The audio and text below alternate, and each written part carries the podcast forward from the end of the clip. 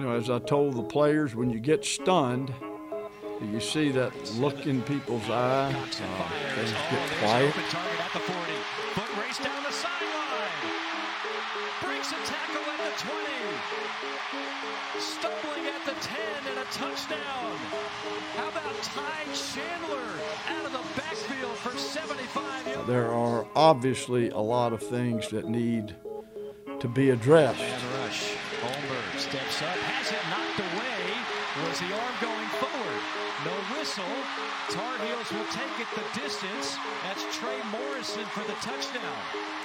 We have got to do the fundamental things better.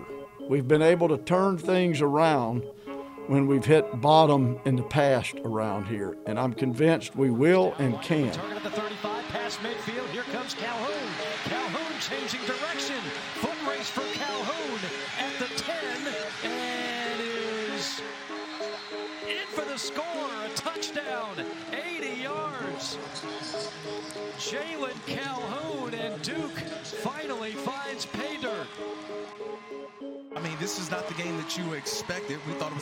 Shootout, and it became more of a struggle defensively, right? North Carolina's defense was able to take care of business, and there was no scoring on the Duke side.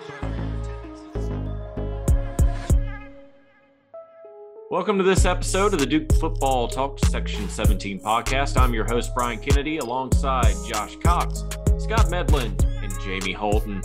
As you just heard from the highlight reel from this past Saturday's game, it was just not the Blue Devils' day as UNC got out to an early lead and ultimately defeated the Blue Devils 38 to 7. With the loss, Duke falls to 3 and 2 overall and is 0 and 1 in conference play. So fellas, let's just get right to it. Overall thoughts coming out of this past weekend's rivalry game against UNC. Well, first things first, I would just like to go off the record here for a second, off the cuff congratulations to the 2021 National League West champions, my San Francisco Giants. That was the only good thing that happened last week, so I had to enjoy it while I could. But uh, yeah, last week was tough. It was tough watching Carolina score and just move the football on us like they did. And to me, this is going to sound weird, so you know that's why that's why y'all keep me. The game changed early to the point to me where when Carolina called the timeout on the first drive, that broke all the momentum Duke had. Duke was moving the football right down the field. Boom, boom, boom, boom, boom. Mack calls that timeout, and we come out and we uh, we can't do anything with the football, and we end up punting. To me, that's a huge thing. Um, you know, the Kansas game we threw the we threw the pick. We made a good defensive play. This time, man, we just it just totally screwed us up. I mean, Gunnar had a decent day, but he just couldn't stay up. And man, the fumble was crazy. The pick was crazy. And honestly, I don't understand the definition of word taunting now because in the second half, the guy tackled Gunnar in the backfield and sat down in the old namaste pose in the middle of the field and didn't get a 15 yard penalty. Chris Combs back in the day stood up at Virginia and saluted the crowd and got a 15 yard penalty and cost us a football game. What is up with the ACC here? That's crap. But there were just it's just so many things that didn't go well. I mean, if you look at this score, you know, obviously 38, it was bad. But Mataeo had a decent day. I do think he got hurt again, and I'm sure you guys will mention that. Jalon Calhoun, that may be the player of the year that catch was unbelievable.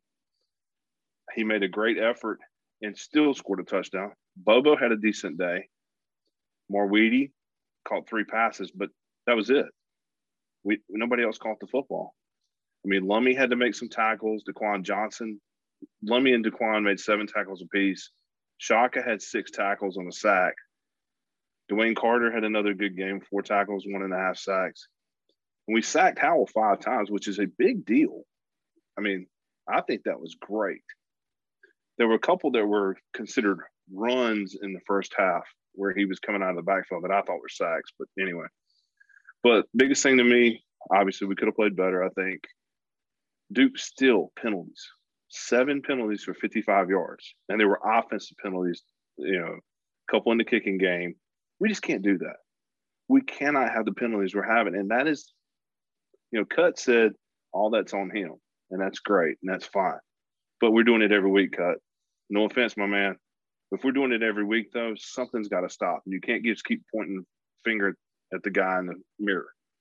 We got to do something about it. So I hate we lost. I was really looking forward to getting out of my crock pot, eating some of that bowl of crow, but it didn't work out this week. So, Scott, you hit the nail on the head there with uh, the the sloppy play that it seems that we have uh, started doing. And you know, if you'd have told us a few years ago that Duke football was undisciplined, man, that we would have never thought that. We would have never considered that.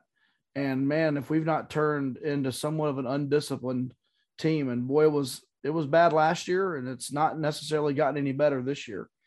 To put in perspective what happened last week, I was thinking though, guys, you know, first of all, they had a defensive score, which by the way, uh, to a couple of our offensive players who did not run at all after the linebacker who was returning it.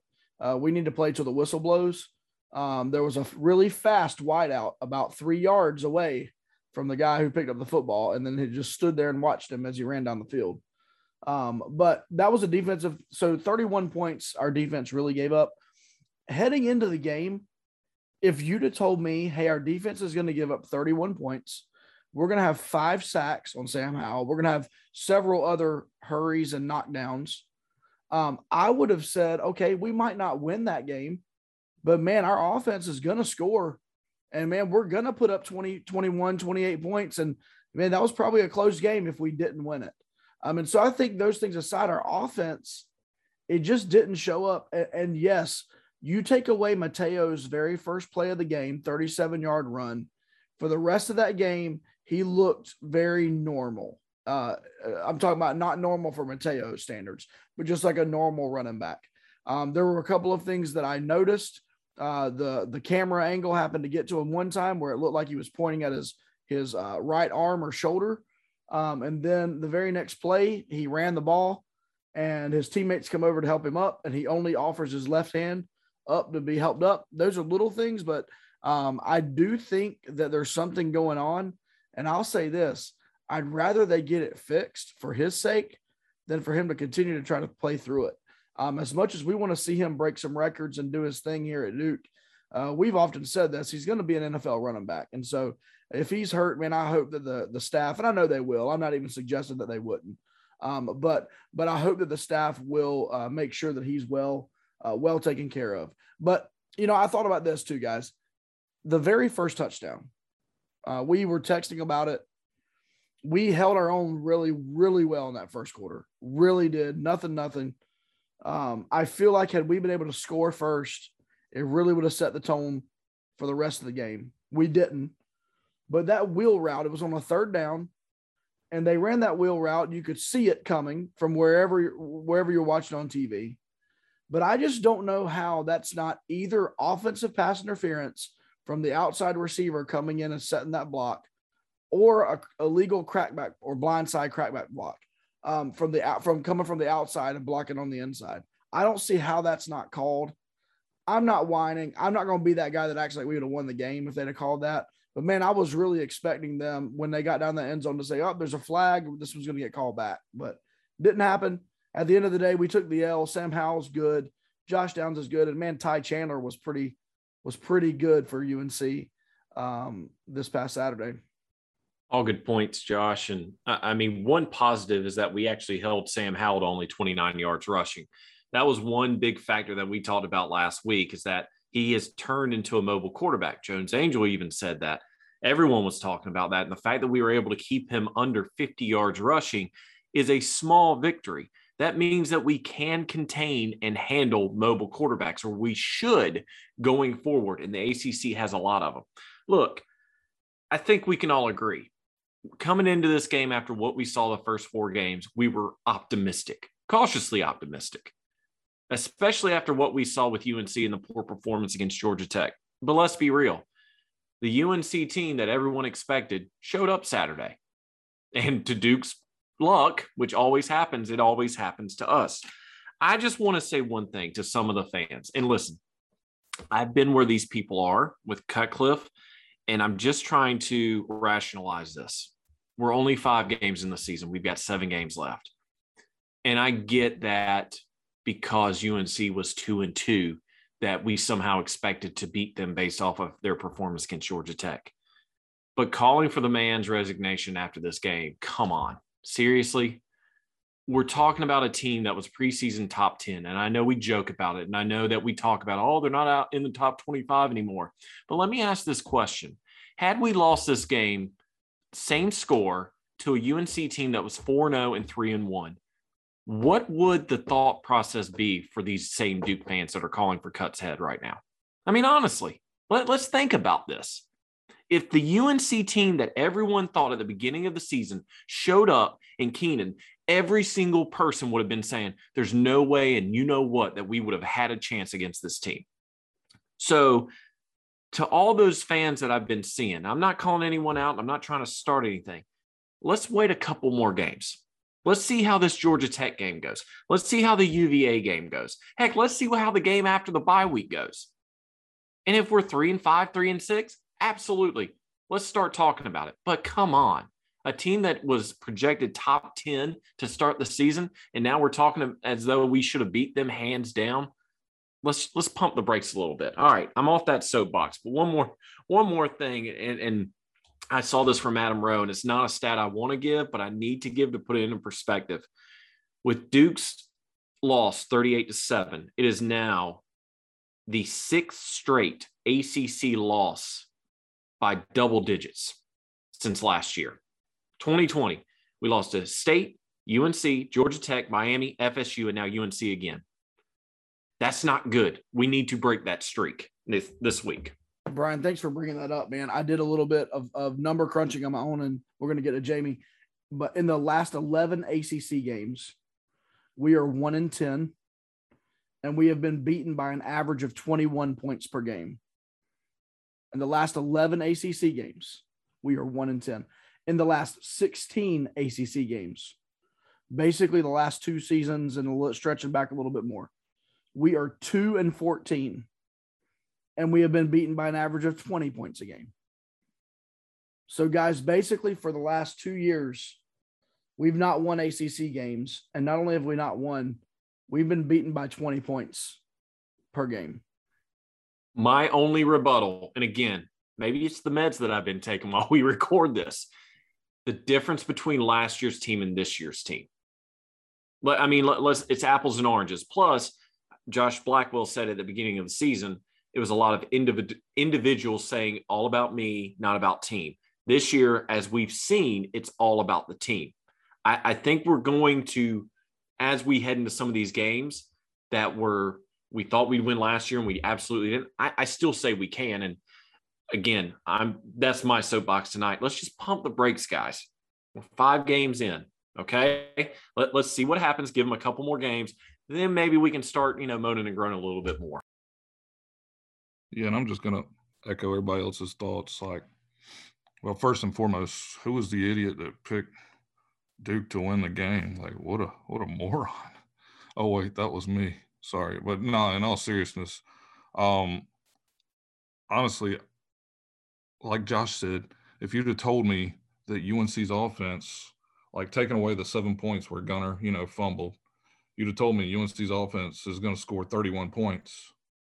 I mean, I think I'm going to think that we we had a chance to win the game, or either you know, we were there. It was 31 24, 31 27, you know, something like that.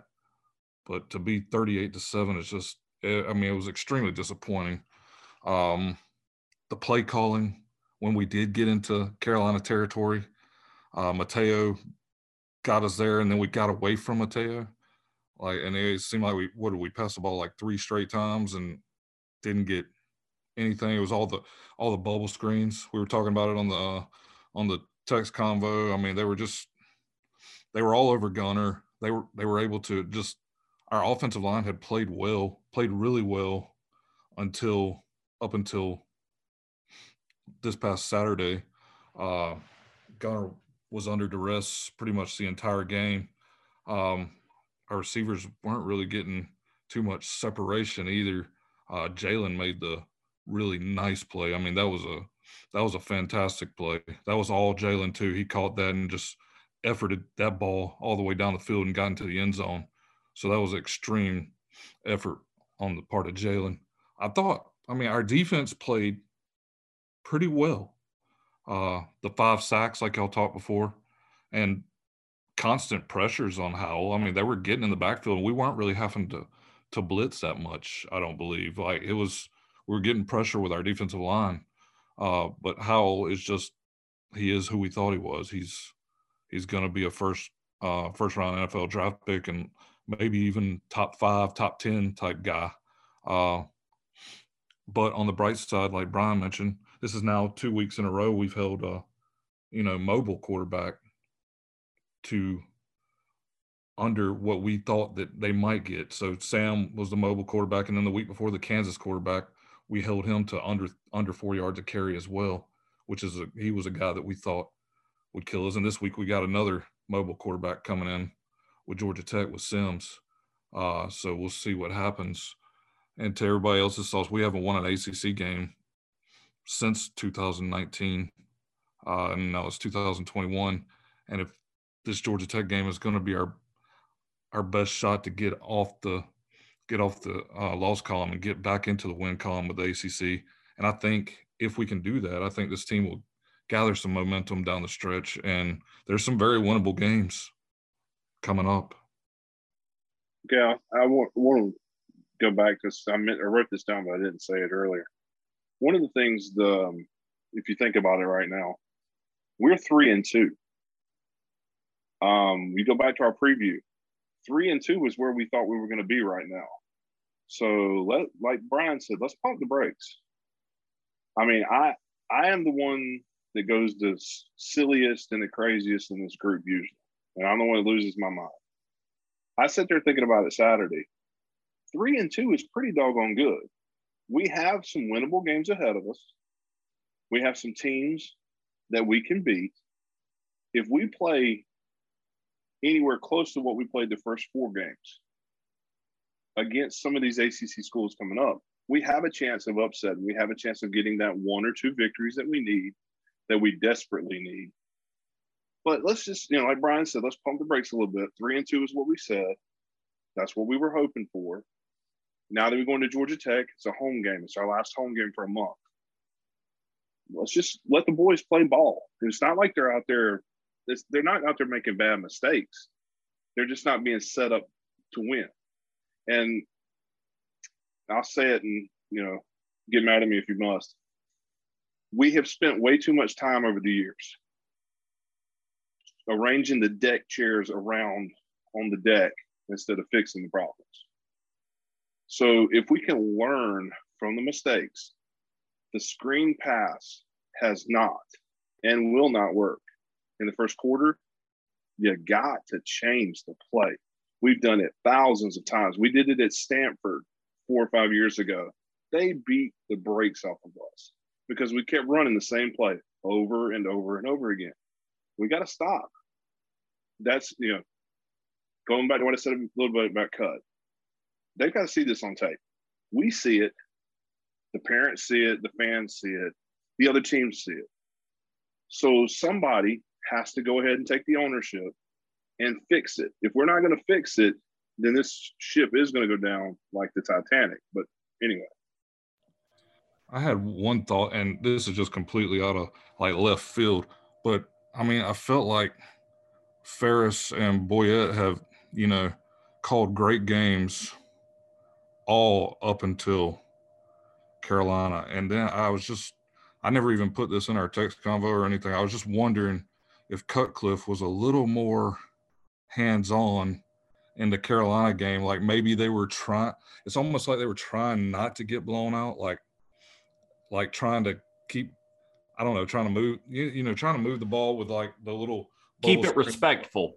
Yeah, keep it respectful. And but what ended up happening, it ended up backfiring. And, and I think a lot of the a lot of fans now are in a tizzy because we got beat 38 to 7 had we lost that game 31 to 17, 31 to 20, uh, whatever, 31 to 24, I think we'd I'll see a lot more optimism you know, coming from Duke fans. But right now, with after getting blown out, I think people are just kind of scared. It's the same thing is getting ready to happen over and uh, over and over again, and we're going to see the same thing against Georgia Tech. But I'm hopeful that the team is turning a corner. I've seen the defense play much better, and hopeful that the offense that that was just a blip on the radar. I'm hoping that they'll get back to get back to their normal game on Saturday in Wallace Wade. And look, guys, I mean, we could spend this entire episode talking about what went wrong, what went right, what we should do better as a team, what we um, what we did do good at to improve, but we got to move on. I mean, it's just it is what it is. It's a loss. It's in the L, in the loss column. Let, us let's, let's try to segue here. I mean, I, I, think we're all just frustrated because we we know the potential this team has, and, and what better way than to be back into Wallace Wade this Saturday, twelve thirty against the Georgia Tech Yellow Jackets. And uh, as we've had every week so far in this football season, we've been able to sit down with the play by play announcer for each team. And this week was no different as Josh was able to sit down with Georgia Tech's play by play radio announcer, Andy Demetra, as he gave his insight on the Yellow Jackets. And we're joined now by Andy Demetra, the voice of the Georgia Tech Yellow Jackets. And Andy will be on the call uh, this Saturday as the Yellow Jackets come to Wallace Wade Stadium and face our Duke Blue Devils. And Andy, thank you so much for joining us here on the Section 17 podcast. Happy to be a part of Section 17. Thanks so much for inviting me, guys. Yeah, for sure, man. So we did a little research beforehand, and we found out you're originally from Oak Brook, Illinois, which is, I believe, a west suburb there uh, in Chicago. Um, so I'm wondering, man, where was your college fanhood uh, when you when you were growing up as a kid? Uh, who who had your loyal your loyal fanhood growing up? Oh man, you know, I I I got to be totally honest, guys. I don't think I had a college team growing up. You know, when you grow up in the Chicago suburbs, everything's about the Bears and the Bulls. My dad went to a college that disbanded its football program in the 1960s. My mom went to an all girls college in Wisconsin. So it's not like they could pass their football fandom down to me.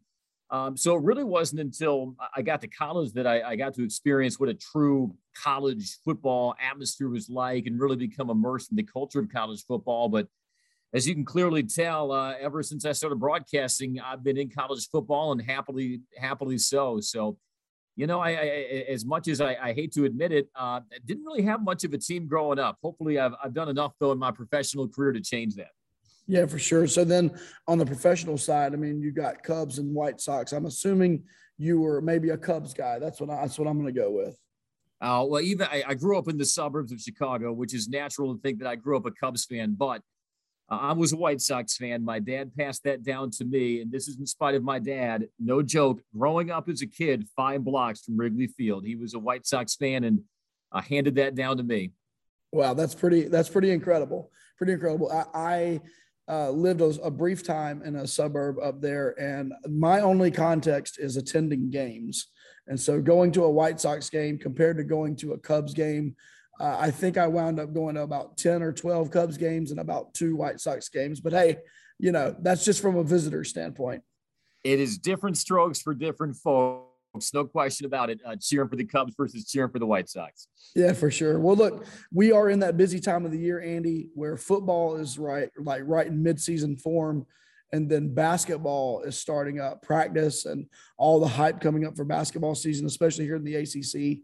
Um, as a as a play-by-play announcer and and kind of a guy that's got his hands in a lot of things there at Georgia Tech, how do you balance your time and your focus during these like four to six weeks kind of of overlap? Yeah, th- this is exactly right. We're, we're coming upon the overlap season, the fabled overlap season for us broadcasters. You just have to to make sure that there's never a lull in your day. There's always something you can be working on to get ahead because you don't want to be avalanched uh, and feel like you're behind the schedule uh, in preparation for any of your games. So even though we're not quite there yet with uh, the, the basketball games bleeding over into our football games. October is when you really try to work ahead as best you can. We have a bye week after we play Duke, and uh, I will be far from sitting on my hands that week. I'll be getting a lot of stuff ready for basketball season in those early non-conference games. getting my charts ready for the remaining portion of our ACC schedule so that when you do have those weeks where you're calling two to three basketball games, plus your football game, plus your coach's show, plus all the other ancillary programming that you're responsible for during the week, uh, you're not completely ambushed. Also, it helps to sleep really quickly, uh, which is a skill that I've come to learn over these last several years. Yeah, absolutely. I can imagine. I can imagine that, especially especially now. And you know, during those years where you know both football and basketball are relevant right? And they're it's not like one heavily outweighs the other. In durham it's a it might be a little bit different with our guys but when with, with a normal school and a normal year where you're competing and you're good in both sports i'm sure that that can become uh, kind of a difficulty there. Yeah and you know what though? Uh, even though the non-conference games may not have a lot of sizzle on the marquee you treat those games and your preparation for them as seriously as you do a Georgia Tech Duke game in the beginning of March. That's just part of your job because you owe it to your audience to deliver a, a compelling, informed call of the game um, in which you're really comprehensively prepared for not just you, but your opponent. So it's just taking pride in your work, no matter what the opponent is. Uh, but you're right, it does get a little hectic uh, around uh, this time of year. But I always say I'd rather be uh, busy than bored and I'd certainly rather be busy than broke. So uh, on that note, I, I, guess I'm in the right place. Yeah, absolutely. In, in, these, you've been at Georgia Tech, I believe it's five years, uh, coming up on your fifth year. Um, what has been your best game moment that you have witnessed? It can be basketball or football, mm-hmm. whatever. But what's the best moment maybe that you've called that you remember um, in your five years at Georgia Tech? I'll give you one football, one basketball. My favorite football memory was my first year at Tech in 2016 when Tech went to Athens and beat Georgia in clean old fashioned hate. They scored with 30 seconds left to get ahead. Qua Searcy, our A back, took a pitch. He was going to attempt a pass back to the quarterback, but about eight Georgia defenders were all flooding out towards the QB, Justin Thomas. So he had a, a very thrilling piece of improvisation where he went for broke, headed for the goal line, leaped in. And with that being my first season at Georgia Tech, uh, I realized that that's a great way to ingratiate yourself to a new fan base is to call a dramatic last second win over your rival. So that was probably my favorite memory in football. And then my favorite memory in basketball had to be last March with Georgia Tech winning the ACC tournament, something they hadn't done since 1993. I've been broadcasting professionally now. This is year number 18 for me. So last season was number 17.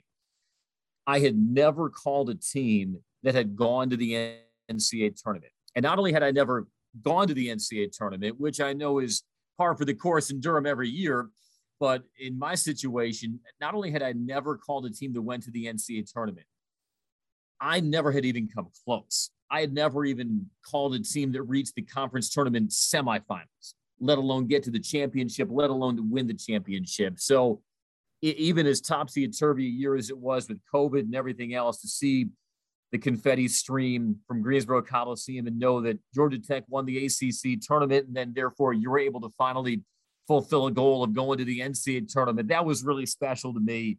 Uh, so I've been very fortunate. Those are certainly not the only two memories I've had at Tech, but those are the first two that jump to mind. Yeah, well, you got out of uh, South Carolina before Sindarius Thornwell uh, single-handedly beat our Blue Devils. Oh the, yeah, you know what? I uh, th- that was my my first year at Georgia Tech, and so of course the year after I leave South Carolina, they go to the Final Four. So I won the Great Timing Award in uh, in broadcasting history. But no, uh, you know, fortunately I was able to to finally get that back this past year, and uh, though it wasn't a Final Four run, it was very uh, gratifying to to call a team that reached the NCAA tournament. Yeah, that's really cool. That's really cool. Now, this is this is kind of a lighthearted question, um, but take it for what it's worth here. Prior to the hire of Geoff Collins, uh, who we will talk about here next, Paul Johnson was at the helm of the Yellow Jackets football program. And I need to ask this question as a Duke fan Did Paul Johnson hate David Cutcliffe as much as it seemed like he hated David Cutcliffe? And somehow, you know, Duke always had a bye week the week before Georgia Tech so that we could prepare for the gimmick option stuff. And, and Johnson seemed to get more and more annoyed as the years went on. And so, from a Duke fan's perspective, it seemed like he had disdain for Cutcliffe. Your thoughts? Boy, if there was animus between Paul Johnson and David Cutcliffe, it certainly preceded my arrival at Georgia Tech. And I got to be totally honest, I didn't try to pick Paul's brain too much about that. I, I, think what you had were two very prideful coaches who played in the same division together, uh, who had very contrasting styles, which always made for interesting theater on the field. And I think it probably manifested itself in a raised level of competitiveness for both of those coaches. I think anytime you can do something at a school as successfully and as long as both of those coaches had, uh, there's a healthy amount of respect, but also you're fighting for the same turf in the division. So it's probably natural that there was a little extra competitive juice flowing between Cut and, and Paul during their time together. But as far as uh, any enmity that those two guys had, I'll probably have to uh, plead the fifth on that. I'm probably not the best authority for it.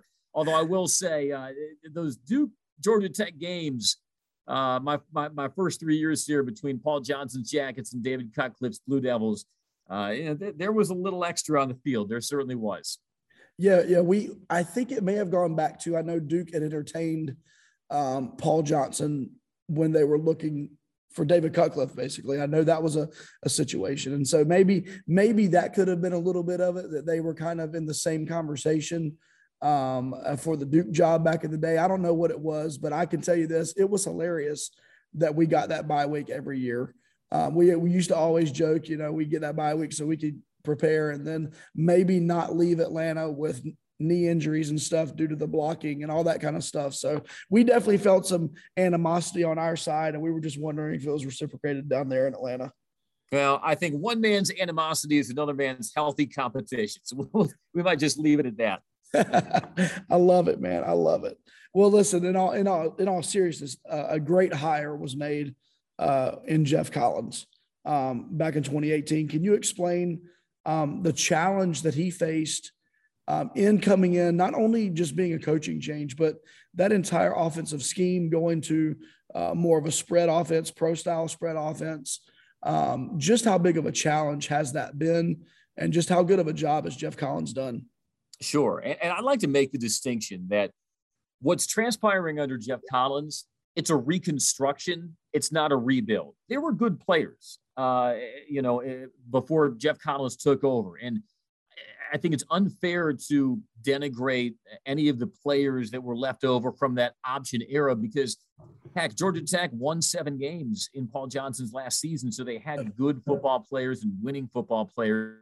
But not all of them were going to be built to the specifications of Geoff Collins' new offense and defense. And so it's taken a while for him to repurpose the roster in his image with the height, weight, the athleticism, the ranginess that he wanted. I think we're seeing, obviously, this past Saturday aside, that the, the product on the field now in 2021 is much closer to the vision that Geoff Collins has for this Georgia Tech team. And and what it'll play and how it'll play every single Saturday.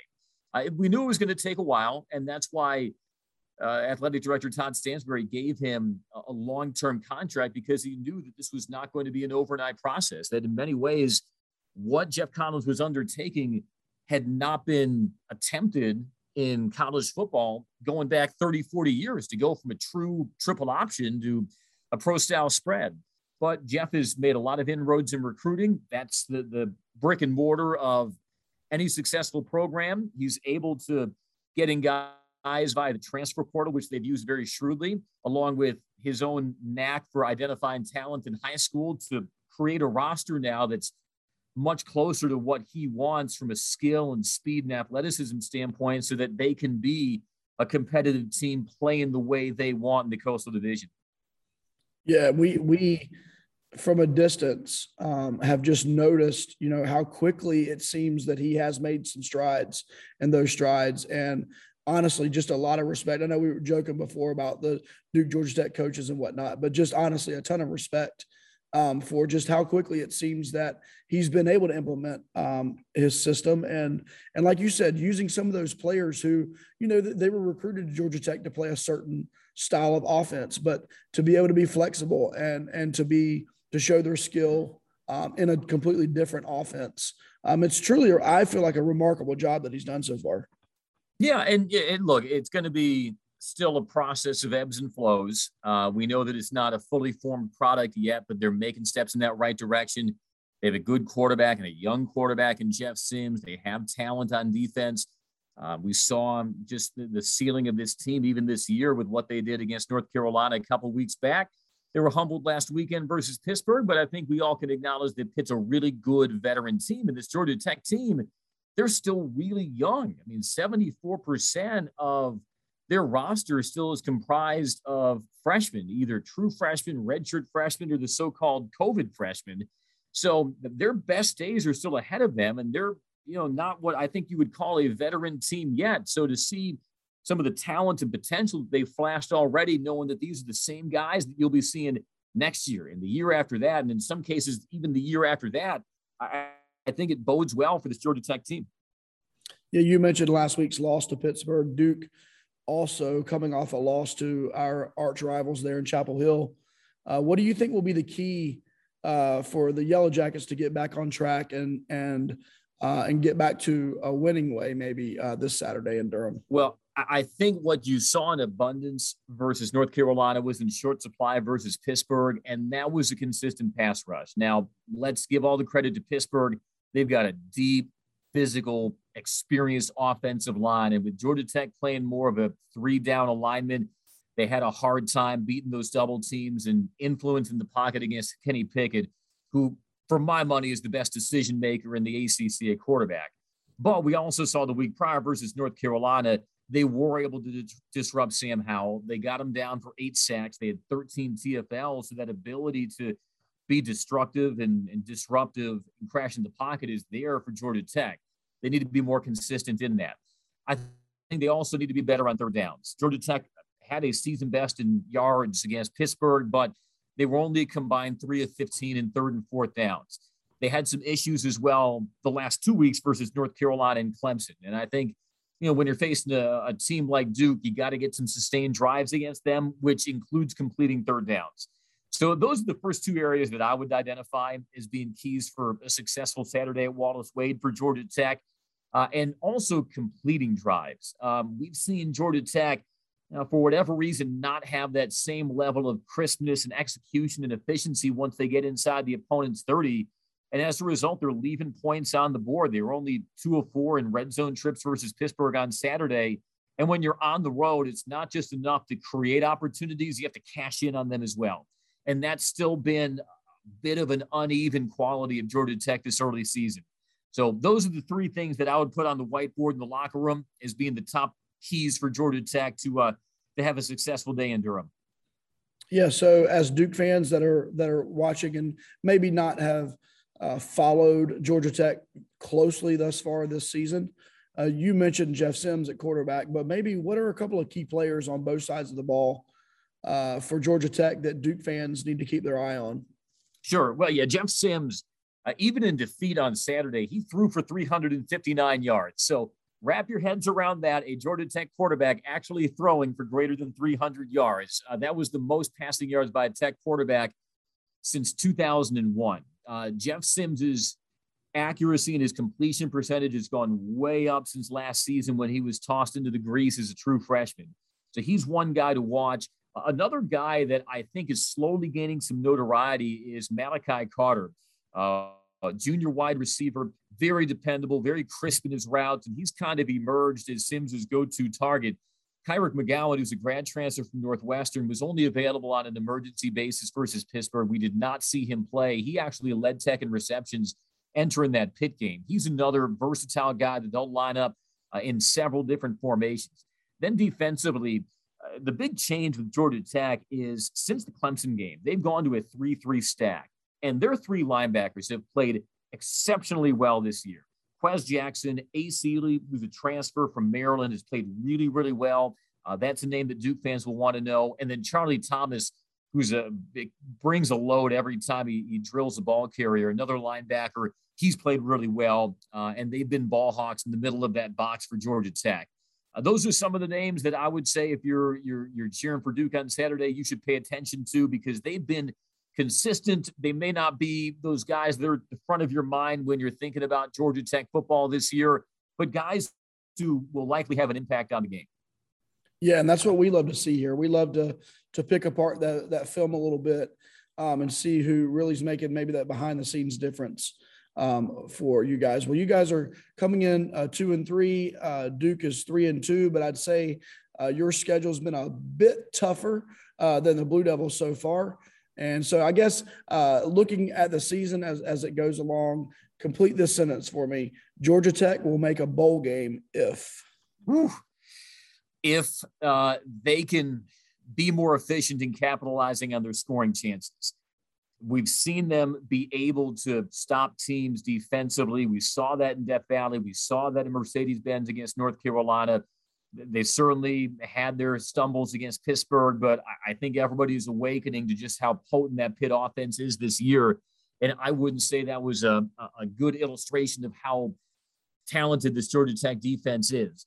But, you know, in order for them to win and win consistently, it's going to be about completing drives, getting inside those red zones, converting their chances. Um, and so I, a long-winded answer to complete that sentence, but I, I, would say for Georgia Tech to reach a bowl game, as rugged as this schedule is, uh, it, it's going to come down to being able to to, to keep efficient uh, once you get inside your opposing team's territory and and score when you have opportunities.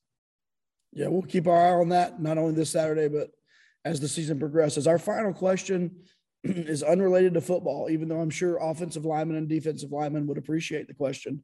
Uh, the Section 17 crew, are, we're all about trying new places to eat. And if we were coming down to Atlanta for a couple of days and had two or three options uh, open on our schedule to eat some good Atlanta food, give us a couple of places that we have to go. And and and let's let's go ahead and get this out of the way. Other than the varsity, we know about the varsity. We've eaten sure. in the varsity. So give us something maybe that's not quite like popular, popular like that, but maybe like some hidden gems in the Atlanta area. So I would have my Atlanta card revoked if my first answer to that was go to Atlanta and get some lemon pepper wet wings. JR Crickets is right down the road from Georgia Tech on North Ave. You can swing in there. Uh, they're certainly very popular for their their wings. It's almost like a staple food in the Atlanta diet to get some lemon pepper wet wings. So make sure you do that. Uh, if you're looking for barbecue, I'm going to split it between Fox Brothers, uh, which is sort of in my neighborhood, and also there's a new place, Lake and Oak Barbecue.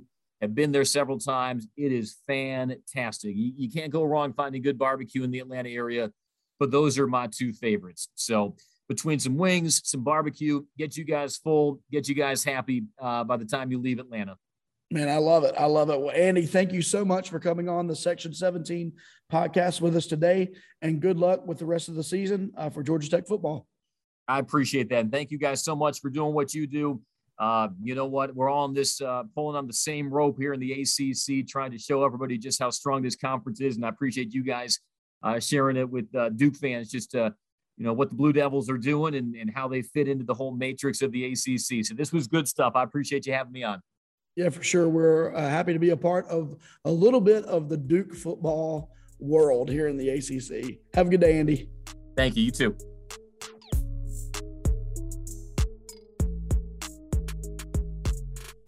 And once again, thank you to Andy Demetra for spending some time with me talking a little bit about the Georgia Tech Yellow Jackets and what Duke will be facing this Saturday at Wallace Wade Stadium at 12:30. By the way, we hope to see you there. Uh, we will be there in full force on the top row of Section 17. Looks like there could be some rain in the forecast, and so come prepared. But please come by and say hello. Uh, come by and see us. Sit with us if you'd like. We would love to hang out this Saturday. Um, we are moving into one of our favorite segments um, that we do each week. Guys, this is still not yet sponsored. I've got to be honest with you.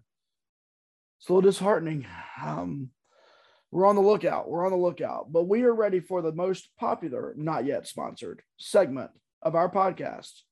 And that is the tale of the tape with Brian Kennedy. Thank you, Josh. Be sure to bring those umbrellas. A lot of rain forecasted this weekend. Looking forward to seeing y'all there. Okay, Georgia Tech Yellow Jackets last year went three and seven and had two games canceled due to COVID. Heading into this week, Georgia Tech is currently two and three. And last week, the Yellow Jackets were defeated pretty handily by Pittsburgh in Atlanta, 52 to 21. Head coach Geoff Collins in his fifth year of being a head coach and has an overall coaching record of 23 and 28. Before Georgia Tech, he was the head coach at Temple. Now, this is the 89th overall matchup between Duke and Georgia Tech. Georgia Tech leads the series matchup on Duke 52 wins to 35 losses, and there has been one tie in the series. The first ever meeting between Duke and Georgia Tech was all the way back in 1933 in Atlanta, where Georgia Tech defeated Duke 6 0. Now, since this inaugural game, the two teams have played against each other every year. And last year, Georgia Tech defeated the Blue Devils 56 to 33. Now, before last year's game, Duke actually had a three game winning streak in the series. And David Cutcliffe has a losing record against Georgia Tech at 5 and 8. And now for the always fun and popular did you know? Georgia Tech holds a cake run for the school's freshmen every year. The event's a half mile race that is held on the morning of Georgia Tech's homecoming game.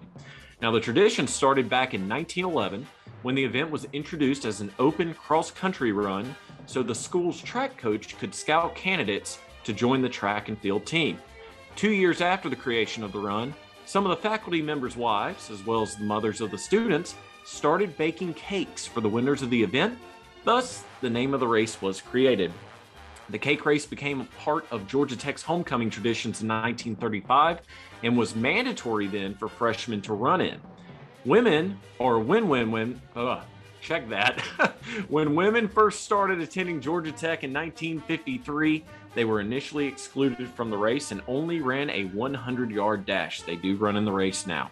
In 1954, the winner of the cake race would receive a kiss from the homecoming queen. Now, the race is still very popular on campus, but is no longer mandatory for freshmen to run. Every person who participates in the half mile race receives a cupcake at the finish line located outside Bobby Dodd Stadium. The male and female winners of the race still receive a cake and are also recognized on the field at halftime of the homecoming game. And that was the tell of the tape for the Georgia Tech Yellow Jackets. That was the tale of the cake. The tale of the cake from the Georgia Tech Yellow Jackets. Oh, uh, let's be honest, fellas. Everyone, take your mics off mute. Do you want to try to run in the race now, knowing that you have a cake to potentially win? Do they still receive a kiss from the homecoming queen? Yes. yes, they do. And they are recognized at halftime. It, How long is the race again? Half mile. No. I can walk. I can eat cake. Yes, definitely. Hey, you still get a cupcake if you if you participate. Sign me up then. Can we walk it? Yeah. I'm, I'm Yeah. down for like a cheesecake or something, man. If there's a cheesecake involved, I'm there. Now If- I'll if I'll, they- I'll rent one of those electric scooters and start the race with everyone else. I mean, I might have a chance of winning then. If I go, if I go and come back and do it again, can I get a second cupcake? That's the most important question to me. If I can't get a second cupcake, then uh, I don't know. I may do it once. So walk a mile, get two cupcakes. Hey, I like that.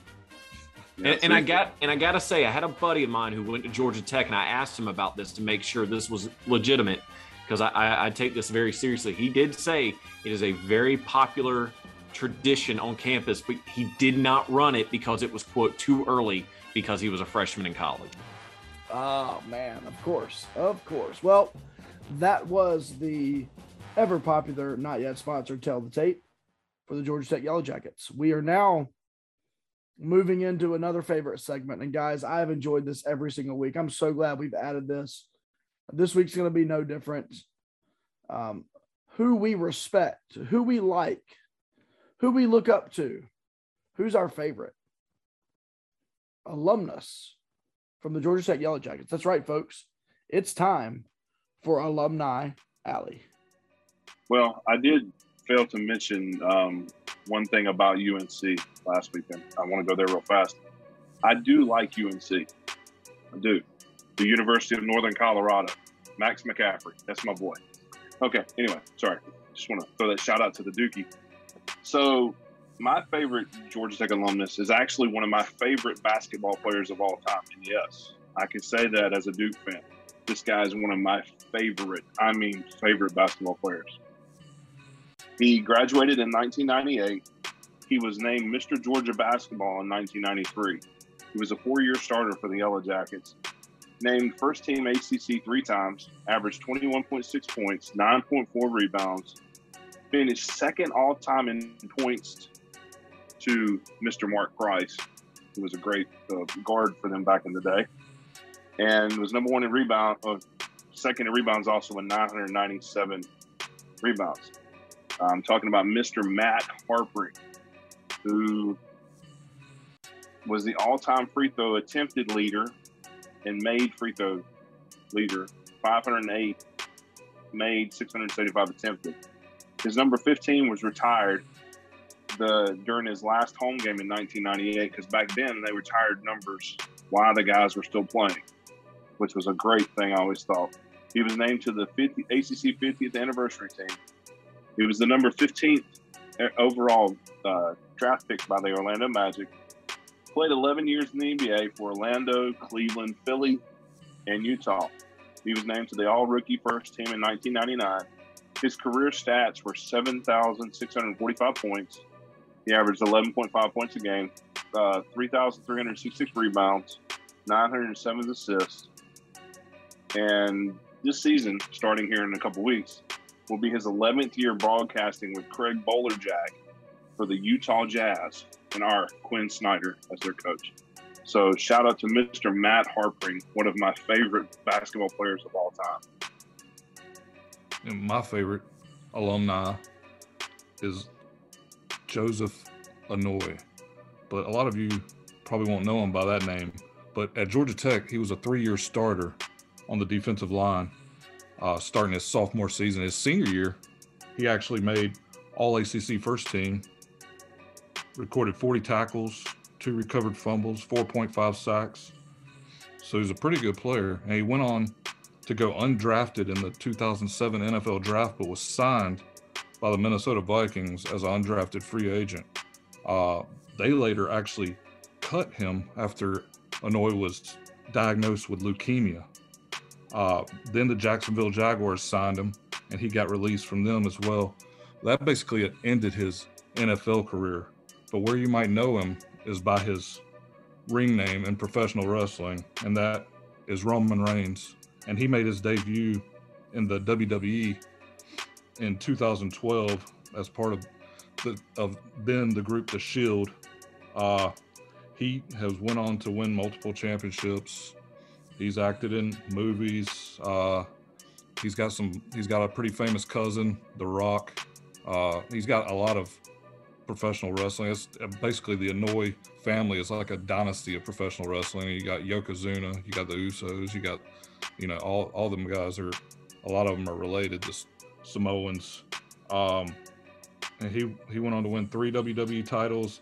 He's main evented uh, WrestleMania five times now, which is WWE's main main show. And now he's currently on his run as Universal Champion, and he's been been that way for over a year now. And and probably what I like the best of him now is heel Roman Reigns because the fans just never have liked him. So he's been great, and he's just been a fantastic wrestler, and he's going to be a future Hall of Famer for the WWE. Jamie, I think you put Josh to sleep. I'm, I'm looking at the camera. It looks like he might have fallen asleep. He, you know, you know, Josh loves these wrestlers. and, and wrestling references. Sorry, I had to call you out, Josh. It's all in good fun. Hey, listen, there's nothing better that I like than two muscular men acting in bikini briefs, laying on top of one another in a ring with people watching and cheering and sweating. There's nothing I like better. Roman actually doesn't wear bikini briefs. At least he he does wear like like some sort of some sort of pants, so that makes it a little better. okay, all right. Well, at least I can tolerate him. Yeah, it's like cargo pants. Come on, Josh, get with the times. Okay. I'm actually going to go with one of Roman Reigns or Joseph Anoa'i's teammates, who is probably the most celebrated and well recognized player from Georgia Tech's football team. I'm talking, of course, of Megatron Calvin Johnson. Now, he played at Georgia Tech from 2004 to 2006 and currently still has six school records receiving yards for a career in single season, receiving touchdowns for a career, receiving touchdowns in a single season, uh, most 100 yard games in a career, and most 100 yard games in a single season. So that's a pretty good college record. He was also an All American in 2005 and 2006. He He was also the ACC Rookie of the Year in 2004 and the ACC Player of the Year in 2006. In 2007, he went to the NFL and was drafted second by the Detroit Lions. I think the the Raiders are still scratching their heads as to why they took JaMarcus Russell over him, but we won't go down that path. He also set the most uh, receiving yards in a season in the NFL that still currently stands at 1,964 yards. He holds nine NFL records to this day and 16 Detroit Lions records. So, needless to say, the man was putting up some numbers. Unfortunately, though, and I, I, didn't realize this until I really started seeing his biography and researching, he actually retired at age 30 due to injuries. And if you haven't watched A Football Life on, on Calvin Johnson, I highly suggest it, that you do that because it goes into more detail of what he went through the last two years, uh, injury wise, to get the most out of his his body, really, to to um, give all he could for the Lions. So overall, he played eight years and this was another stat that I just found amazing. He was inducted into the College Hall of Fame in 2018, and this year he was inducted into the NFL Hall of Fame in 2021. Both first ballot nominees without question. And one thing that he is doing now, uh, and I'm not I'm not being funny when I when I say this, he's actually in the uh, weed business and not just to distribute and sell it, but he is taking all the properties of a weed plant to see if there's properties that can help an athlete heal quicker. I found that very interesting. So he's not just enjoying his life off in an island, spending the money that the Lions gave him. He's actually trying to do some good and try to help out future athletes uh, cope with their injuries. Big Megatron fan here for sure. And uh, leave it to the Detroit Lions to send two of the greatest athletes in NFL history into early retirements Megatron and Barry Sanders. And uh, both of those guys retired before they before their time, I feel like was up. But my favorite alumnus from the Georgia Tech Yellow Jackets, he's not a graduate yet, but I am talking about NBA champion, two time. I am talking about Olympic gold medalist, but there's much more to this man that I'm going to get into. I am talking about former Toronto Raptor and former Miami Heat power forward Chris Bosh. Chris Bosh. Chris Bosh played one season at Georgia Tech, but Chris Bosh came to Georgia Tech uh, having been inducted into the National Honor Society in high school. Uh, Chris Bosh has a, a lot of other interests, um, including reading. He is uh, heavy into uh, music, uh, producing, and uh, he is heavy into comic books and actually has created his own comic book character that's gotten published. Chris Bosh is a really unique guy. And I'll be honest with you guys. I followed his career from a distance. He was in Toronto for so long. I didn't see much um, about about Chris Bosh, uh, but he was interviewed on the Old Man and the Three podcast, JJ Redick's podcast. And man, Chris Bosh opened up and really kind of told a lot about who he really is and what he cares about. And man, I became a fan of this guy. Uh, an epic, epic pictures of him with his mouth open back in the day. He looks like a Raptor from the Toronto Raptors, um, and so there's some really epic pictures if you look if you look at look him up online of Chris Bosh looking like uh, a Raptor himself. Uh, but he was obviously a part of the decision. All right, back in 2010, LeBron James, Dwyane Wade, and him. By the way, he was a part of that iconic 2003 NBA draft class. That's just uh, one of the best, if not the best, in NBA history. But he was a part of the decision. He took his talents also to South Beach. Um, and really, honestly, he had been a multiple All Star, the leader of the team in Toronto. Toronto had tried two or three different times to put together some good teams up there for him. It never worked. And you know, he went to Miami and really did take that third wheel um, and and really settled in. Um, he made All Star teams in Miami um, and they won championships. And I know at the end of the day, uh, that is what he wanted. He wound up uh, retiring. Um, well, he officially retired in 2019, but he last played in the NBA uh, back at the end of 2016. Um, and he had issues with blood clotting, and the uh, the the Heat found it, um, held him out, and then he tried to work his way back and never could. Those blood clot issues continued uh, to to get to him, um, and so he wound up in 2019 officially retiring. What I do love about Bosh is he established the Chris Bosh Foundation in 20, uh, 2004. And uh, that organization helps young people uh, strictly in academics and some athletics, but mostly academics. Many of the things are centered around uh, teaching young children to read who come from underprivileged backgrounds. He has programs in Toronto and Dallas, which is pretty cool. Um, and what I really think, I, am actually going to pick this up after doing my research on him. Uh, in June of this year, 2021, Chris Bosh published a book entitled Letters to a Young Athlete, just trying to be a mentor to a younger generation of athletes um, in real life situations. And so, my favorite alumnus from Georgia Tech is the man, the NBA champion, the Olympic gold medalist, Chris Bosh. What are your thoughts on LeBron having to create a super team to win a title? Yeah, we'll we'll save that one for my for another another podcast. But uh, yeah, I'm not against it, man. I'm not against it. Um, I, I actually was a fan was a fan of D Wade for sure, and uh, yeah, and now I'm a fan of Bosh after he stopped playing. I didn't really like him, but now I really like the guy a ton. You know who wouldn't have done that and didn't do that? Michael J. Michael J- uh, Jordan.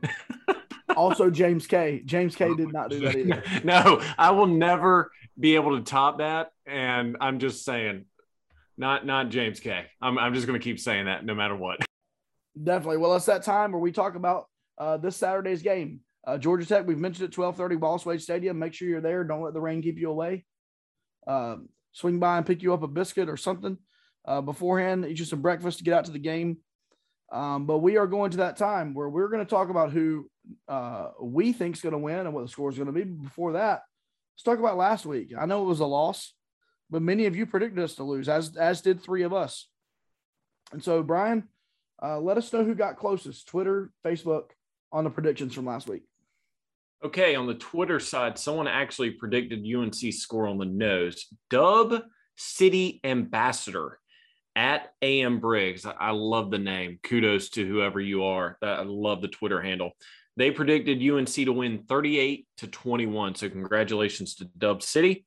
And then on the Facebook side, I had to go closest overall margin of points. Uh, no one guessed either Duke or UNC's exact score. So Stephen Jones predicted UNC to win 46 to 18. So congratulations to both Dub City and Stephen Jones. You are this week's prediction winners. All right, guys. Well, let's talk a little bit. Who do we think is going to win this week? Uh, what do we think the score is going to be, and what are we looking forward to uh, for the Georgia Tech game? Jamie, why don't you start us off, man? Yeah, I, I don't really know what to think about this week's game. I Georgia Tech's got another one of them, uh, you know, mobile quarterbacks that we're going to have to contain, and we've done a good job, like we talked about earlier, over the last two weeks of containing, and our defense has been getting consistently, I think, better each week. So we we need to ride Mataeo some more if he's not injured. I I mean, honestly, we talked about that earlier too. You saw the shoulder issue. He kept playing. Credit Mataeo. I mean, he kept going. Well, nobody going to take him out of the game, but we'll see what happens if Gunnar can get back and get the offensive line to protect Gunnar again and get back to where we were against Kansas and against A&T and against Northwestern. I mean, those are those were games where the offense looked looked pretty good. And I think this week though, until I, ho- I hope I want Duke to prove me wrong, but we have not won an ACC game since 2019. And this week I'm going to go with Georgia Tech 31, Duke 23. I hope they prove me wrong. I, I want to I want to come back on here and eat crow and everybody roast me. So that would be great. Oh, wait, wait, wait, wait. I'm sorry. I'm sorry. I got to call you out. Last week you were on your high horse saying Duke was going to upset UNC and shock the world. Now you've come back below reality and now you're just like, well, I don't know about Duke now. Come on, Jamie. They really took the they really took the wind out of my sails, man. It's just like now I'm now I'm downer, Jamie. I'm downer Duke fan. Man, may this week, may the Duke Blue Devils be the wind beneath your wings, Jamie. I hope that we become the wind beneath your wings. All right, here's what's going down this Saturday, guys. I've got it figured out. No, actually, uh, Jeff Sims, we've mentioned that he's mobile a couple different times so far in this episode. He is mobile, but let me just say this in a loss, granted, but in a loss this past Saturday, he threw for 359 yards. he completed 73% of his passes and threw a couple touchdowns. Now he did throw a couple of picks as well, and they did lose the game. But um, but as you heard early earlier with uh, Andy Demetra, I mean the, the fact that Georgia Tech had a quarterback throw over 350 yards is pretty incredible. They haven't seen that in a while, especially with that uh, that junk offense they used to run back in the day. By the way, I tried to be really kind on my interview about that offense, but I hate that offense. The ACL tear creator. Uh, but anyway, uh, this weekend, here's what I think, guys. I picked five and seven at the beginning of the season. I'm sticking with my five and seven prediction. And so, in order for that five and seven prediction to come true, I have to pick Duke to win this game. And here's how it's going to happen the Duke team that showed up in the first half of the Northwestern game and the second half of the Kansas game that Duke team is going to have to show up. And then the Georgia Tech team that showed up this past week against Pitt, as opposed to the team that showed up two weeks ago against UNC, is going to have to show up. And so I am banking on Duke showing up, playing like we have seen them play in spurts this season. And I am banking on Georgia Tech not showing up and playing like we've seen them play in spurts so far this season. And so I'm going to say Duke is going to win this game. Um, it's not going to be pretty, uh, but I'm going to say that Duke wins this game 27 to 21. Blue Devils. Okay. I, I've, I was thinking about this while Jamie and Josh were talking. Over under, I believe, 60 and a half points. From what we've seen, you don't bet against Vegas. I've learned that and I'm, I'm not a betting man when it comes to football games. But one thing that we need to take in consideration, we've mentioned it a little bit this episode already the rain. The rain could be the biggest factor in this game. And you know who that benefits the most? The Duke Blue Devils. Because guess what? The passing game will be taken away. And who are you going to hand it off to? Jamie's Heisman winner, Mataeo Durant. If it is raining and it rains the entire game, that is going to be the biggest factor. If it doesn't rain, it could be a, a toss up. But with that being said, Duke is giving up 28 points a game to their opponent. Georgia Tech is giving up 28 or 25 points per game to their opponent. Duke is scoring currently 32 points on average per game. Georgia Tech is scoring 28 points on average per game. If it rains, it's going to be a bigger differential. If it doesn't rain, I think it'll be closer. But with that being said, Duke's going to get back on their high horse this week and they're going to win. Mataeo is going to have, I'm going to predict this. Don't prove me wrong, Mataeo, please. Three of the five touchdowns Duke scores. Yep, he's going to have another three touchdown game. I don't know about his yards. I'm just saying touchdowns. Duke is going to win this one 35 to 24. Okay. Well, that's uh, three interesting takes there.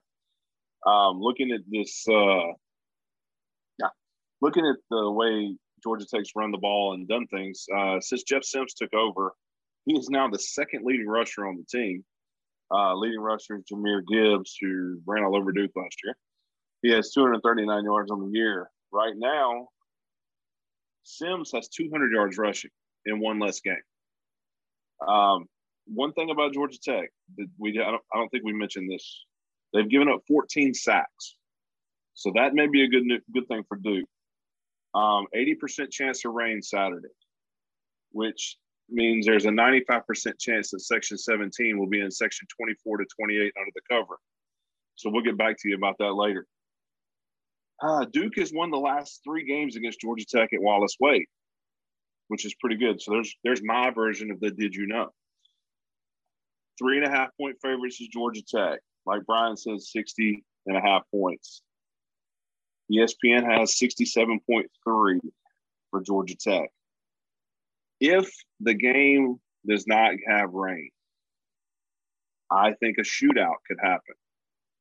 But since Mother Nature has decided that she's going to rain in on the day, I was going to say 38 35. That was going to be my original score before I saw the rain since there's going to be rain, I'm going to go 28 to 24 Blue Devils. I do think both teams will get 200 yards rushing. The question to me is there's two questions. Duke defense, can they stop Sims from running? Because obviously he's their second leading rusher. Can Gunnar Holmberg throw the football in the rain? This is the first time we've seen any element whatsoever other than sunshine the whole season. And hey, you know, years past, Duke has been great in the rain.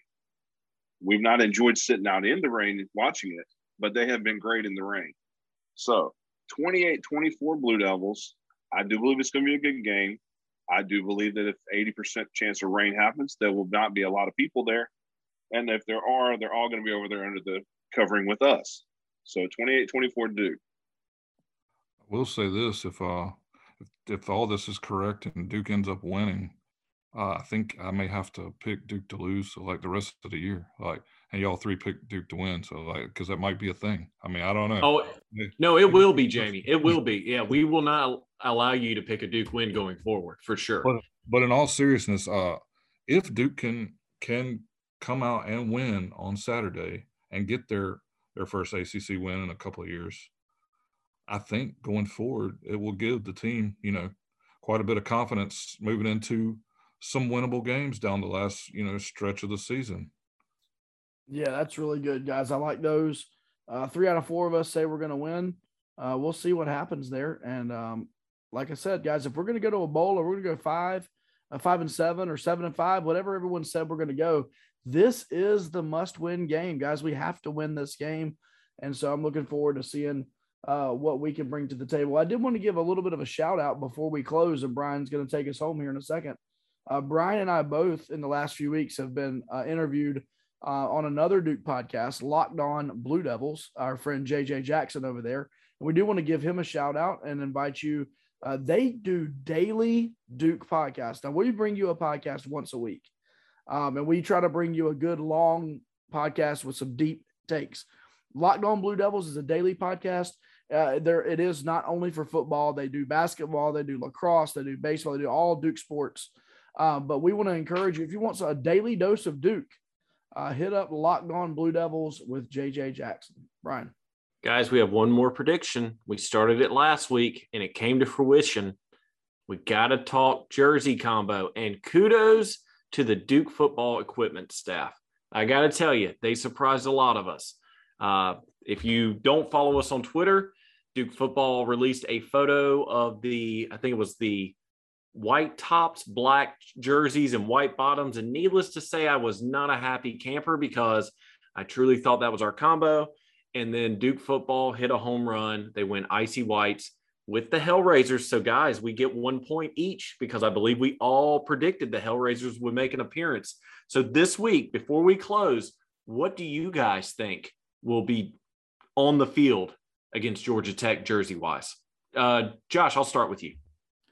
All right, I'm going to go white, blue, white, white, blue, white, and we're going to go with the D decal. The decal, D, the D decal, white, blue, white. Jamie and then Scott. I'll go blue, blue, white with the with the script. The white Duke script mm-hmm. on the helm. Okay, all right. Yeah, that seems to be a favorite amongst the uh, equipment staff this year. Scott.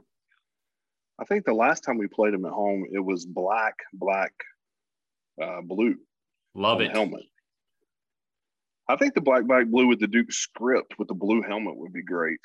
May not get it, but I think that would be a nice one. Well, if we we have more surprises, I would love to see that too. I think they're going to keep it traditional. I think we're going to go white helmet with the blue D, blue top, blue pants. I think we're going to kick it old school a little bit, a jersey combo that we typically do in your atypical normal um, Duke home football game against Wallace Wade. But don't worry, when the jerseys get released, uh, I believe tomorrow, the combos for both Georgia Tech and Duke, we will be sure to retweet. And I will definitely let you know the last time we wore those jerseys. But look, another great episode in the books. I think uh, we went a little bit longer just because it was a rivalry game last week. But it's always fun to kind of give our thoughts, kind of just go over everything alumni, tell the tape. But thank you to the listeners for tuning in each and every week during the season. this wouldn't happen without you. But with all that being said, another episode of the Duke Football Talk Section 17 podcast comes to a close. Be sure to tune in next week as the Blue Devils prepare to hit the road and take on their next ACC opponent, the Virginia Cavaliers. As always, be sure to follow us on Facebook by searching Duke Football Talk and on Twitter by searching at Duke FB Talk. For Josh Cox, Jamie Holt, Scott Medlin, and producer Justin Sykes, I'm Brian Kennedy, and this has been the Duke Football Talk Section 17 podcast.